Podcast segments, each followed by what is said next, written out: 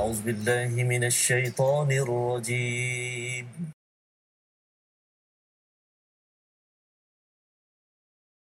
بسم الله الرحمن الرحيم. الحمد لله رب العالمين. الرحمن الرحيم. مالك يوم الدين. إياك نعبد وإياك نستعين. اهدنا الصراط المستقيم. صراط الذين أنعمت عليهم غير المغضوب عليهم ولا الضالين.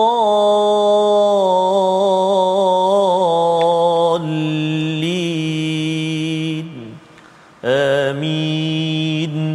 Surah azim Assalamualaikum warahmatullahi wabarakatuh. Alhamdulillah wassalatu wassalamu ala Rasulillah wa ala alihi wa man wala syada la ilaha illallah syada Muhammadan abduhu wa rasuluh. Allahumma salli ala sayidina Muhammad wa ala alihi wa sahbihi ajma'in. Amma ba'du. Apa khabar tuan-tuan puan-puan yang dirahmati Allah sekalian? Kita bertemu dalam My Quran Time baca faham amal pada hari ini untuk kita melihat kepada halaman akhir daripada surah Al-Hujurat muka surat 517 bersama Al-Fadil Ustaz Tarmizi Abdul Rahman. Khabar Ustaz? Alhamdulillah Fadil Safas semalam kita ulang kaji ya. Ya, Hari ini subhanallah akhir dah surah Al-Hujurat Safas ya. ya. memberi panduan kepada kita. Ustaz ya bagaimana untuk tuan-tuan yang berada di rumah untuk kita sama-sama menjaga etika kita ya. bersama rakan di tempat kerja dalam masyarakat di mana jua kita perlu memastikan bahawa elemen ini dijaga dan sudah tentunya pada zaman Nabi dinyatakan etika ini agar umat Islam yang beriman betul-betul mempunyai akhlak yang tinggi dan inilah yang kita ingin belajar pada hari ini. Sama-sama kita mulakan dengan doa ringkas kita. Subhanakala ilmalana illa ma 'allamtana innaka antal alimul hakim. Rabbi zidni ilma. Kita saksikan apakah ringkasan bagi halaman 517 iaitu daripada ayat yang ke-12 hingga 13 etika sesama mukmin dan terhadap seluruh manusia secara umum dan kemudian pada ayat 14 hingga 18 prinsip-prinsip keimanan yang benar yang perlu kita beri perhatian.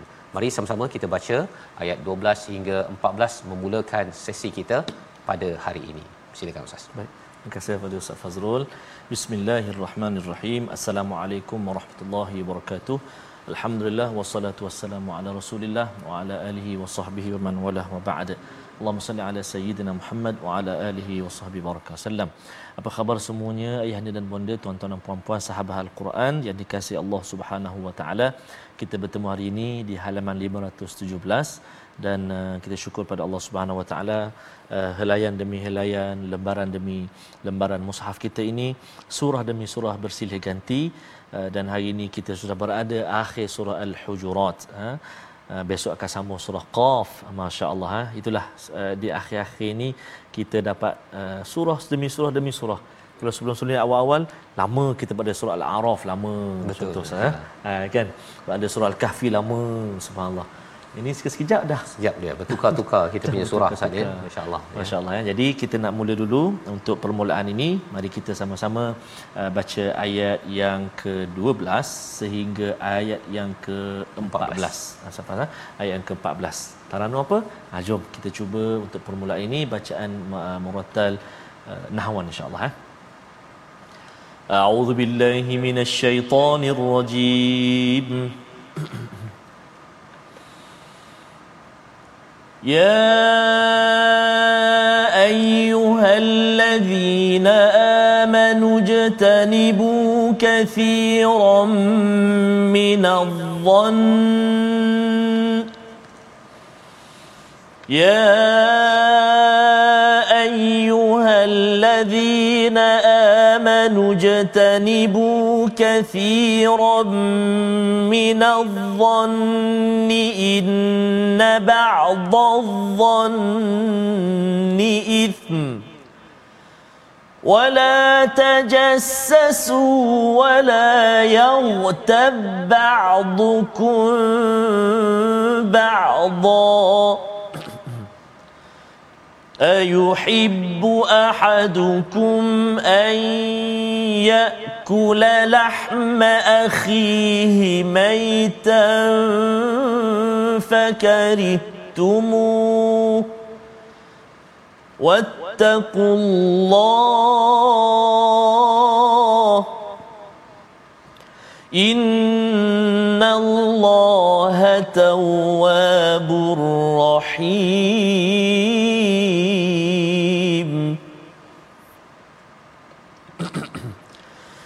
يا أيها الناس إنا خلقناكم من ذكر وأنثى. إنا خلقناكم من ذكر وأنثى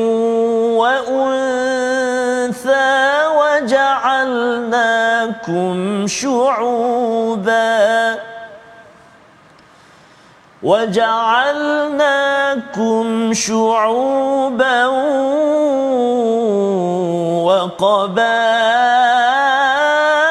وقبائل لتعارفوا إن أكرمكم أتقاكم إن الله عليم خبير.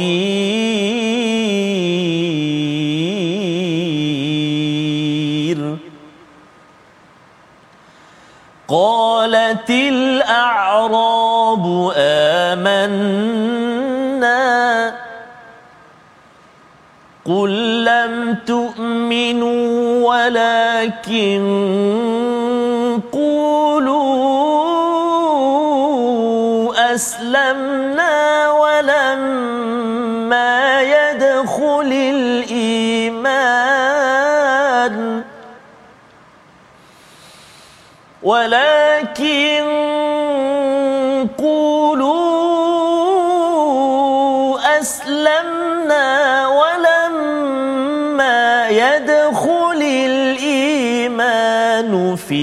في قلوبكم وإن تطيعوا الله ورسوله لا يلتكم من أعمالكم شيئا إن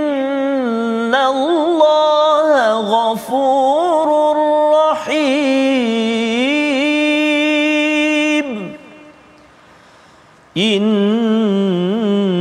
الله غفور رحيم.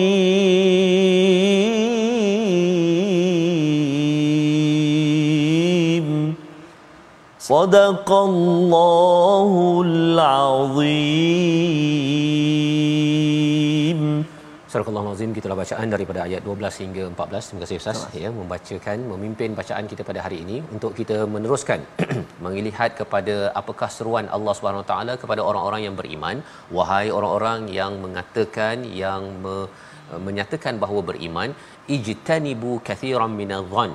Ya jauhi daripada prasangka buruk kepada kepada sahabat kita, pasangan kita, kepada sesiapa sahaja inna ba'dadh-dhanni ithm kerana sebahagian daripada dhann itu adalah berdosa sebahagiannya. Ha, bukan semua kerana ada juga kalau katakan kita di mahkamah ataupun uh, polis ustaznya Ya. kalau polis itu tidak ada prasangka ya maksudnya dia tak bolehlah untuk menyiasat sesuatu kesilapan yang ada. Ataupun bagi seorang ayah ya untuk melihat kepada anaknya apa aktivitinya tak boleh pula. Dia kata bahawa oh uh, ayah uh, ayat yang ke-12 ini. Jadi jangan zon saya nak main internet ini nak main apa nak buka YouTube apa tak ada masalah.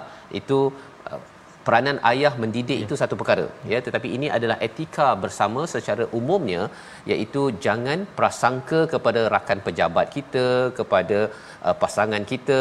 Kerana daripada prasangka itu membawa kepada apa? Wala tajassasu.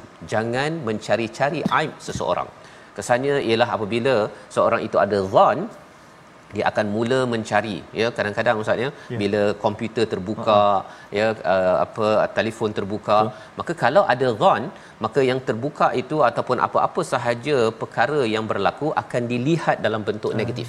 Uh, tidak dibenarkan ya. Jadi kalau ada yang kata eh tapi macam mana saya nak menjaga pasangan saya ke kawan saya ke daripada buat, buat dosa? Uh buat dosa itu kalau pada perkara yang yang zahir. Itu kaedah yang dinyatakan oleh Nabi sallallahu alaihi wasallam. Yang zahir kalau perkara itu dosa di depan mata yang itu perlu di ditegur. Tetapi kalau katakan perkara itu tidak ada bukti secara zahir baru disangka-sangka maka jangan dicari-cari. Ha, pasal kalau sangka-sangka kemudian stop hmm. itu okey lagi ustaz. Ya. maksudnya oh saya tak boleh bersangka-sangka. Tetapi kalau lepas itu diteruskan lagi dengan mencari-cari kesalahan mencari-cari aib maka itu adalah sebagai satu dosa yang diminta untuk kita bertaubat sebagaimana dinyatakan pada ayat 12 di hujung ini. Selepas orang dah mencari-cari Ustaz ya, dah yeah. cari kesalahan, apa lagi yang dibuat? Dia bukan sekadar mencari-cari tetapi dia mulalah nak bercakap dengan orang hmm. lain. Allah seru wala yaqtab ba'dukum ba'dha. Jangan kamu mengumpat Hmm. Mengumpat ini berbeza. Uh, ribah ini ada beza dengan namimah. Hmm. Namimah ini ialah kita cakap benda yang tak betul. Hmm. Fitnah lah zaman fitnah. kita ni hmm. ataupun orang Melayu kita cakap fitnah. Hmm. Ya.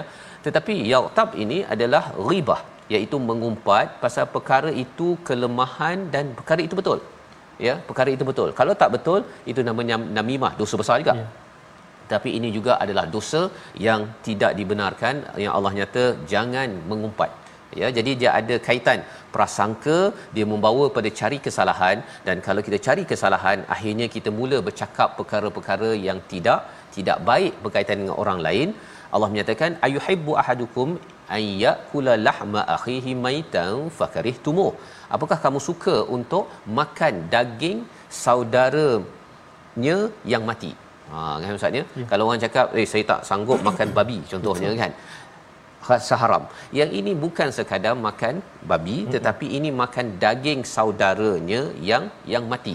Yang mati ini maksudnya apa? Maksudnya dia tak boleh nak buat apa? Cakap belakang. Betul. Jadi nak gumpat, nak kutuk ke apa ke, dia tak boleh nak balas seperti seorang mayat. Mm-hmm. Ya, seperti seorang yang mati. Jadi ia adalah satu perkara yang amat menjijikkan bagi orang yang mengetahui tentang perkara mm. ini. Fakarih tumuh. Sepatutnya kita jijik ya kita tidak mahu melakukan perkara ini apatah lagi bila kita tahu bahawa dalam uh, perbincangan ulama uh, tahap umpatan kita itu berkadar langsung pula dengan siapa yang kita umpat hmm.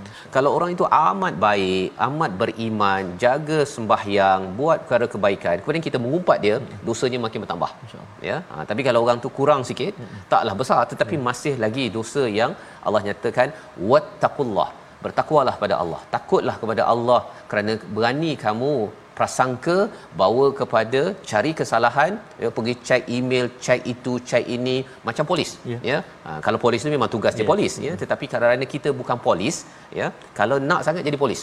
Ha kan? Ataupun menjadi orang yang bertanggungjawab untuk menentukan kesilapan kesalahan di di mahkamah. Dan di situ Allah menyatakan innallaha tawwabur rahim Sesungguhnya Allah penerima taubat, menerima dan maha penyayang. Allah akan menyayangi kita kembali kalau kita bertaubat daripada tiga dosa ini. Dhan, tajassasu dan juga kita mengumpat.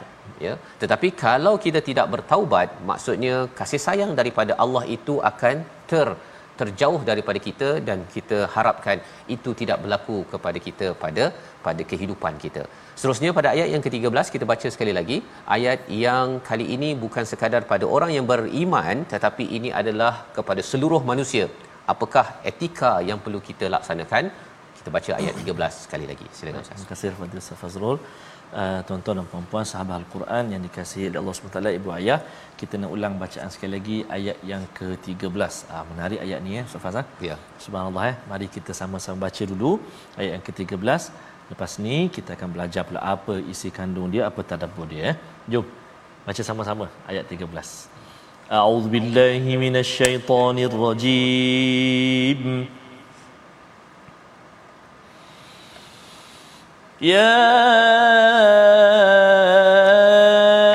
أيها الناس إنا خلقناكم من ذكر وأنثى.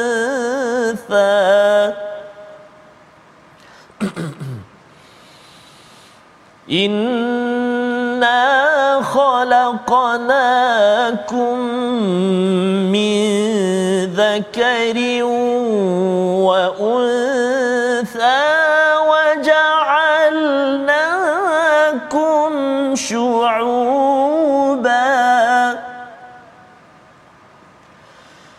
وجعلناكم شعوبا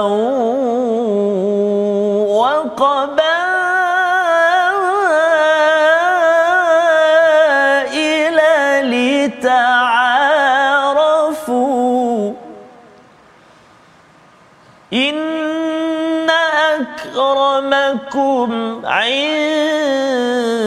الله أتقاكم. إن الله عليم خبير.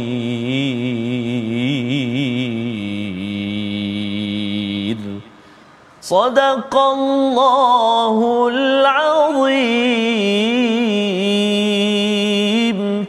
Surah Allah Azim wahai manusia sesungguhnya kami telah menciptakan kamu daripada lelaki dan seorang perempuan. Kemudian kami menjadikan kamu berbangsa-bangsa dan bersuku-suku agar kamu saling kenal mengenali dan sesungguhnya yang paling mulia di antara kamu di sisi Allah adalah orang yang paling bertakwa. Allah Maha mengetahui lagi Maha teliti. Di dalam ayat ini ustaz ya sebenarnya ya. dia ada elemen takwa. Bagaimana kita nak tahu kita ini nak menuju pada takwa? Salah satunya si kita suka berkenalan. Masyaallah. Ha, kita suka berkenalan dan memahami budaya adat yang berbeza pelbagai negara yang ada.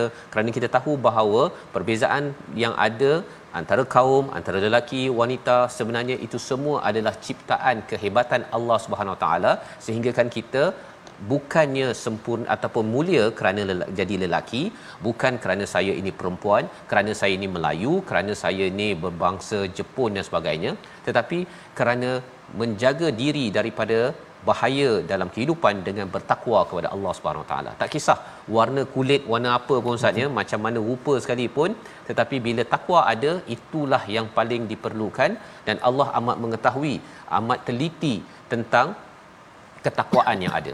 Biarpun kita ini mungkin tidak terkenal, mungkin kita ini adalah daripada kaum yang tidak terkenal, daripada kabilah yang tidak terkenal, tetapi kita terus mengenali bahawa semua ini adalah dicipta oleh Allah Subhanahu Wa Taala. Itu sebabnya kita kena rajin berkenalan Ustaz ya. Makin rajin berkenalan, makin lagi kita kenal, maka makin kita akan rasa eh betapa kerdilnya saya, saya perlukan bantuan takwa kepada Allah Subhanahu Wa Taala. Dan dalam hal ini takwa ada kaitan dengan iman. Kata Allah dalam ayat yang ke-14 qalatil a'rab amanna berkata Arab Badui pada waktu di Madinah itu mereka baru masuk Islam. Saat hmm. dia kata oh kami beriman. Kami ni dah buat solat. Kami ni baik kan? Saya ni dah apa lagi? Kalau zaman sekarang ni saya dah dah pandai baca doa. Nah dah pandai baca doa dia ingat bahawa dia sudah beriman. Allah kata kullam tu'minu. Kamu sebenarnya tidak tidak beriman. Diajarkan pada Nabi lam tu'minu walakin qulu aslamna. Tetapi cakaplah bahawa kami ini telah Islam. Walamma yadkhulul iman fi qulubikum iman belum masuk lagi pada hati kamu. Apa poin yang kita boleh belajar bahawa bab iman ini kita tak boleh claim ustaz ya. Hmm. Ha, tak boleh cakap sayalah orang beriman oh. pasal saya ni dah solat, dah baca Quran. Kita diajar kalau kita tengok dalam uh, surah yang akan datang surah hmm. An-Najm pun bercakap tentang wala tuzakku anfusakum. Jangan sucikan diri kita walaupun kita dah buat-buat kebaikan. Kerana apa? Kerana iman adalah ukuran daripada Allah Subhanahu Wa Taala. Kita sendiri tidak boleh mengukur iman orang lain tidak boleh mengukur iman kita. Malah Allah menggunakan perkataan wa in taifatan ustaz ya bila dua orang dua kumpulan al mukminin ya orang beriman maksudnya apa? Maksudnya ini adalah orang yang beriman walaupun bergaduh. Betul. Ya kalau bab itu pun Allah tak nyatakan ini munafik ke orang muslimin maka kita apatah lagi tidak boleh menyatakan bahawa bahawa saya sudah menjadi orang yang beriman. Kerana iman ini adalah urusan Allah. Wa in Allah wa rasulahu la yalitkum min a'malikum syai'a. Jika dah taat pada Allah taat pada rasul Allah tidak akan kurangkan. Tak payah nak claim saya beriman barulah rasa status di sisi Allah akan tinggi. Tak payah. Buat saja kerja. Innallaha ghafurur rahim. Allah amat pengampun. Kalau katakan kita tersilap ya dan Allah amat penyayang membawa kepada perkataan pilihan kita pada hari ini kita saksikan iaitu jassa mencari-cari ataupun meraba-raba satu kali disebut di dalam al-Quran ya iaitu mereka yang cuba mencari-cari kesalahan ya cuba untuk me- menyelidik tanpa tanpa asas ya dan lebih daripada itu adalah kerana diasaskan kepada zon prasangka kepada seseorang. Perkara ini di diharamkan, ditegah oleh Allah Subhanahu taala. Moga-moga tuan-tuan kita apabila kita rasa prasangka pada seseorang, kita banyakkan sama ada nak bertanya pada orang tersebut ataupun kita berdoa, Allah beri hidayah kepada orang tersebut, tapi jangan cari kesalahan. Khuatir ustaznya ya. bila kita mengumpat seseorang, khuatir apa yang kita umpat itu rupanya juga berlaku ya. kepada kepada kita. Kita berehat sebentar, My Quran Time, baca faham amal insya-Allah.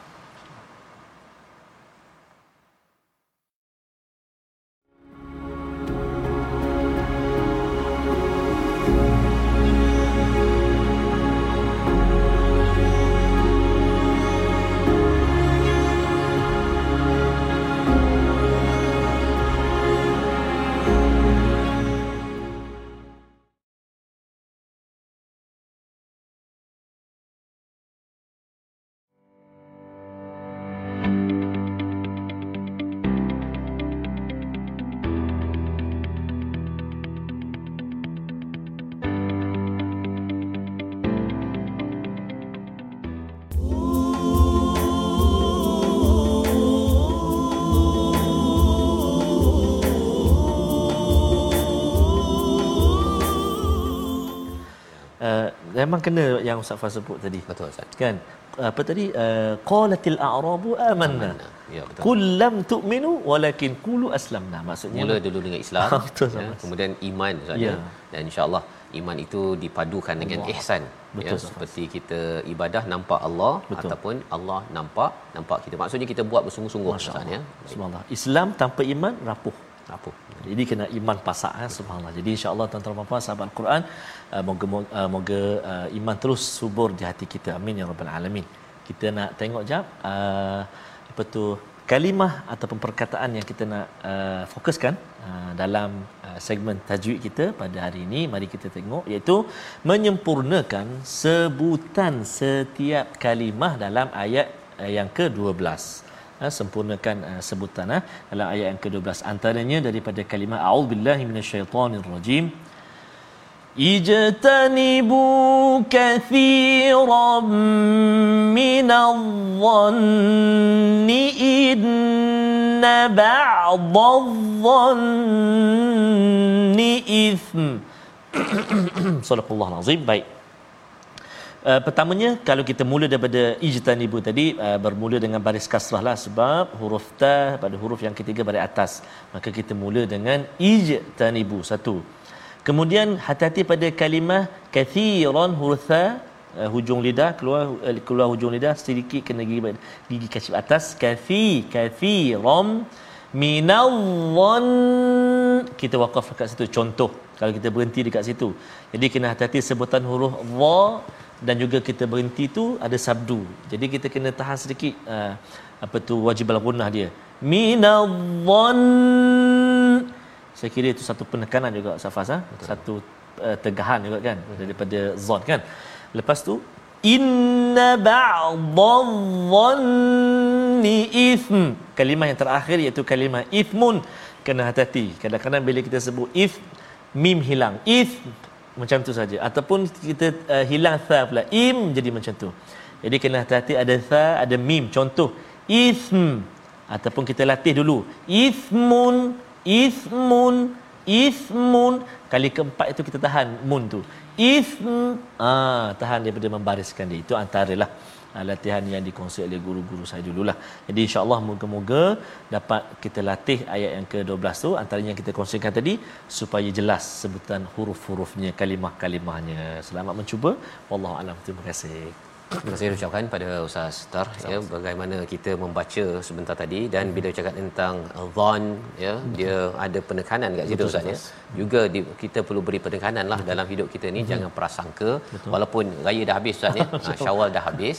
Tetapi um, dia waktu Syawal hari tu dia pergi raya rumah orang ya ataupun pergi kenduri lah nanti uh raya haji ke. Uh ada yang dia siap boleh lagi apa pergi kutuk rumah orang yang pergi tu. Dia kata sate dia tu tak masak. Setengah ha kan? Kalau tak masak pergi cakap direct uh, pada orang. Tu tolong bakar balik uh, kan? Tapi dia pergi komen satu dunia. Jadi perkara-perkara ini itu belum lagi yang kata bawa anak anak pecahkan TV lah apa sebagainya. Beritahu depan-depan okay. kan? Kalau rasanya tak boleh bawa anak hmm. takut ada banyak barang berharga beritahu hmm. awal-awal. Jangan di komen satu dunia. Dan ini adalah untuk memastikan apa kita tak mengumpat Ustaz. Betul. Ya, sebagai satu disiplin orang yang yang mengaku untuk beriman dan apa lagi ciri orang beriman yang sebenar-benarnya Allah nyatakan pada ayat 15 hingga ayat yang ke-18 kita teruskan bacaan hingga ke hujung surah Al-Hujurat. Silakan Ustaz. Terima kasih kepada Ustaz Fazrul. Bismillahirrahmanirrahim. Sahabat-sahabat Al-Quran, ibu-ibu ayah-ayah yang dikasihi Allah Subhanahu wa taala sekalian, sudah sampai kita ke hujung surah Al-Hujurat.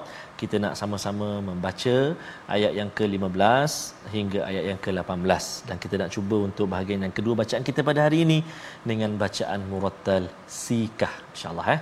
Jom kita cuba. A'udzu billahi minasyaitonir rajim.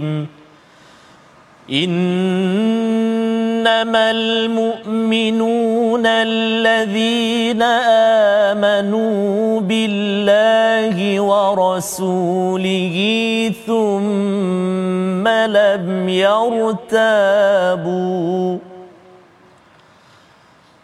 ثم لم يرتابوا وجاهدوا بأموالهم ثم لم يرتابوا وجاهدوا بأموالهم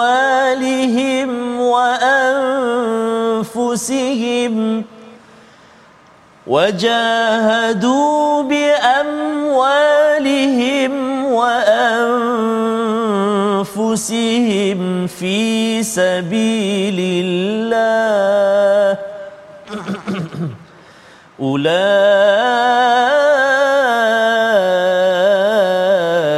هم الصادقون.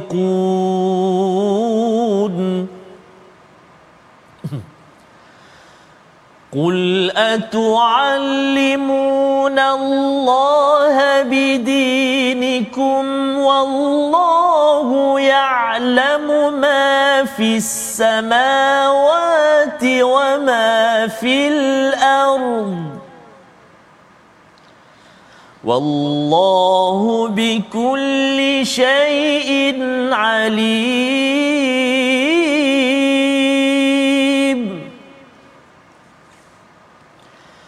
يمنون عليك أن أسلموا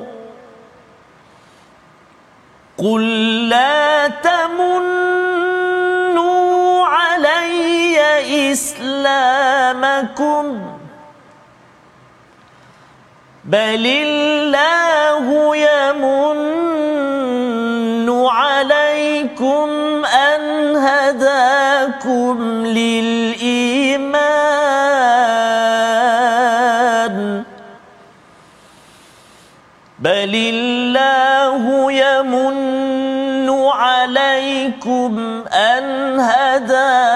هداكم للإيمان إن كنتم صادقين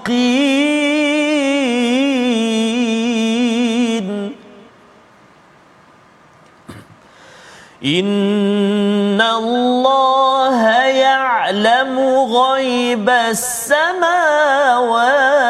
والأرض والله بصير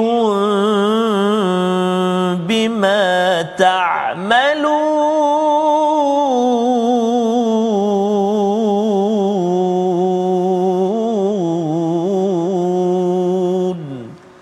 صدق الله العظيم.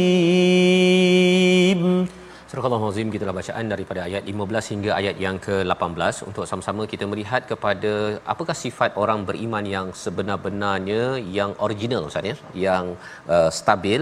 Kita sudah berjumpa dalam surah Al-Anfal, dalam surah An-Nur. Kali ini berjumpa lagi sekali di dalam surah Al-Hujurat. Sifat orang yang beriman al-mu'minun bukan yu'minuna. Yu'minuna itu masih lagi dalam uh, dalam keadaan sedang beriman ustaz ya. Tetapi al innamal mu'minun ini adalah orang beriman yang sebenar-benarnya adalah apabila yang pertama beriman pada Allah beriman pada rasul kemudian tidak ragu kepada kepada Allah dan rasul apa tanda tidak ragu pada Allah kita selalu ingin membuat persediaan untuk bertemu dengan Allah Subhanahu Wa Taala dengan membanyakkan amal kita. Dan taat pada rasul itu sebagaimana yang kita dah belajar dalam surah al-hujurat ini kita menjaga adab-adab.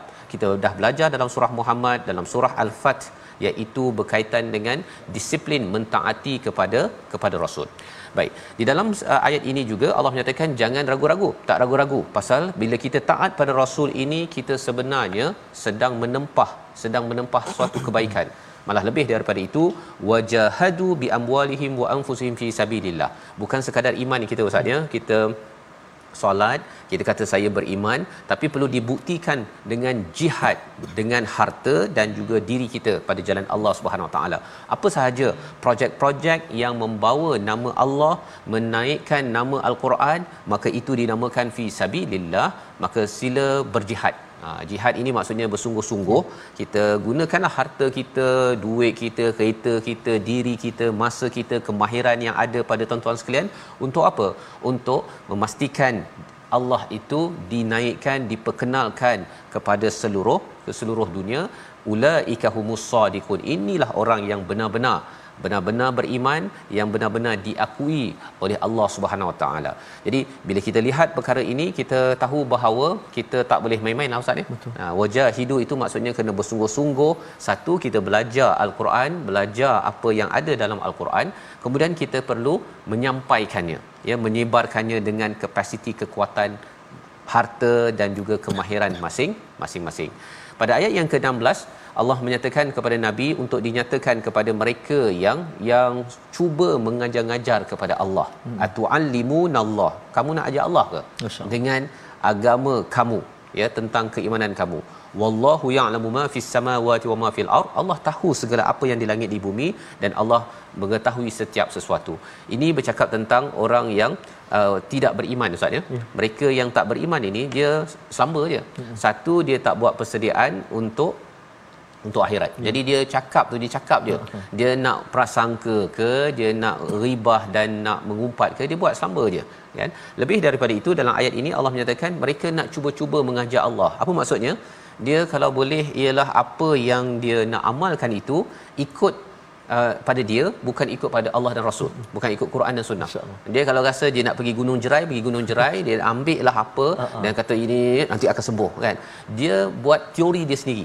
Ya dia bukan ikut kepada Allah. Jadi dia nak mengajar Allah. Allah sebenarnya bukan pergi ke Mekah bukannya saya doa padamu ya Allah uh, kena ada ambil air letak kat badan ah, nanti sembuh dengan air tersebut perkara-perkara khurafat itu juga adalah tanda cuba mengajar-ngajar kepada Allah. Dan ini sesuatu yang Allah templak Allah lebih ketahui.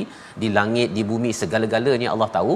Kalau Allah dah maha mengetahui Allah akan beritahu dekat gunung mana Betul. ada dia punya sembuhnya itu ya tetapi sembuhnya ataupun uh, kebal dan sebagainya itu hanya dengan izin daripada. Allah Subhanahu Wa Taala.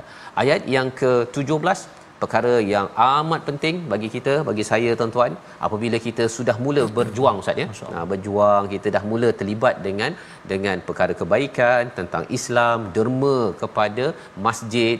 Kadang-kadang kita mungkin rasakan bahawa saya ada membuat jasa.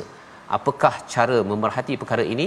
Ayat 17 sekali lagi kita baca untuk memastikan kita jangan sampai jangan sampai tersilap keutamaan dalam menuntut nama yang baik dalam kehidupan. Bersama Ustaz Tar. Terima kasih Al-Fadhil Ustaz Fazrul. Tuan-tuan dan puan-puan, ibu-ibu ayah-ayah, sahabat Al-Quran yang dikasihi Allah Subhanahu Wa Taala. ayat seterusnya kita nak ulang lagi sekali ayat yang ke 17. Kita nak baca sekali lagi ibu ayah sekalian sebelum kita berakhir pada hari ini, mari kita baca sama-sama sekali lagi ayat yang ke-17. A'udzubillahi minasyaitonirrajim. يمنون عليك أن أسلموا. قل لا تمنوا علي إسلامكم بل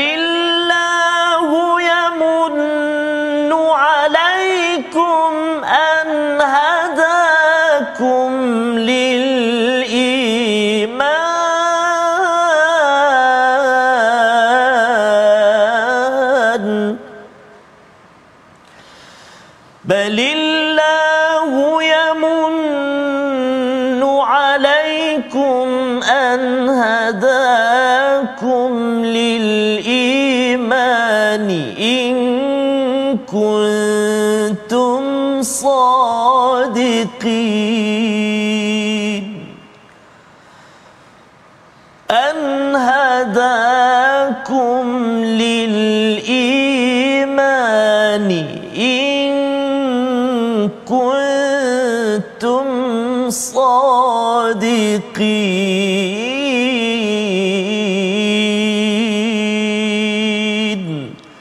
صدق الله العظيم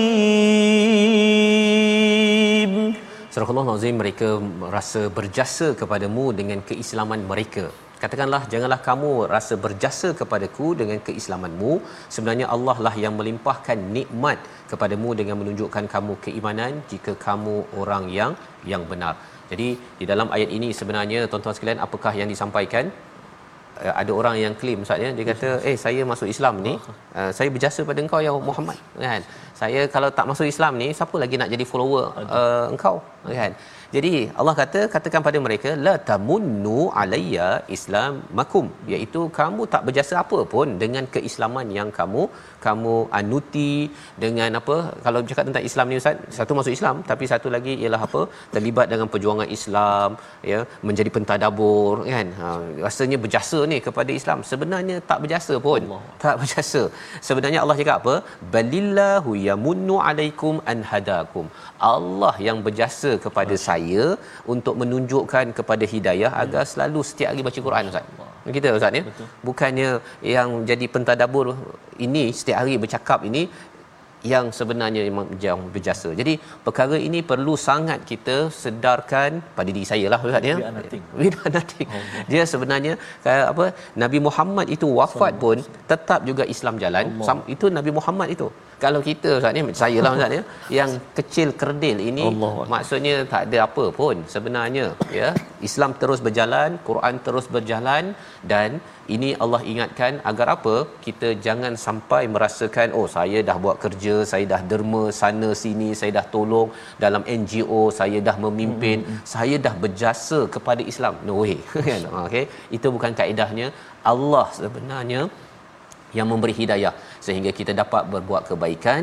In kuntum sadiqin jika kamu adalah orang yang benar ya. Masya. apa maksudnya? Jika kita betul-betul jujur kita tahu bahawa ya Allah betul ya Allah engkau yang memberi hidayah untuk aku buat perkara-perkara kebaikan ini bukannya aku yang berjasa kepada kepada Islam ini. Di hujung itu Allah memberi kesimpulan sesungguhnya Allah mengetahui apa yang di langit dan di bumi dan Allah amat melihat apa yang kamu akan kerjakan.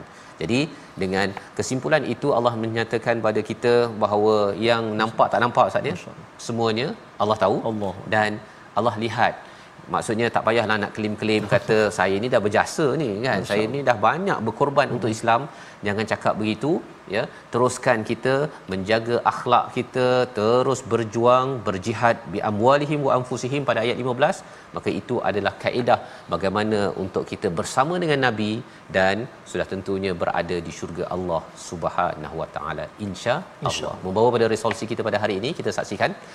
Yang pertama jauhi sikap berprasangka buruk mencari aib orang lain dan mengadu domba ya iaitu kita mengumpat ataupun menyebar-nyebarkan keburukan orang orang lain. Itu yang pertama. Yang kedua, kita tidak berbangga dengan keturunan ataupun uh, jantina tetapi terus tingkatkan ketakwaan diri kita pada setiap masa kerana itulah yang paling mulia di sisi Allah Subhanahu Wa Taala. Dan yang ketiga, tidak mengungkit-ungkit kebaikan yang telah dilakukan saya telah berjasa, saya telah berjuang tetapi kita selalu sedar perjuangan kita, kebaikan yang kita buat itu semuanya adalah hidayah daripada Allah untuk kita beriman dan teruskan membina keimanan, terus menjaga akhlak kita sebagaimana dalam surah al-hujurat moga-moga Allah terima amal kita bersama nabi sampai ke syurga suatu hari nanti Amin. kita berdoa Allah pimpin Allah beri hidayah kita terus menerus sampai ke syurga bersama Ustaz terima kasih Ustaz Fas أعوذ بالله من الشيطان الرجيم بسم الله الرحمن الرحيم الحمد لله رب العالمين والعاقبة للمتقين ولا عدوان إلا على الظالمين والصلاة والسلام على أشرف المرسلين وعلى آله وصحبه أجمعين اللهم يا الله ويا رحمن ويا رحيم kami tidak putus-putus memohon merayu mengadu kepadamu ya Allah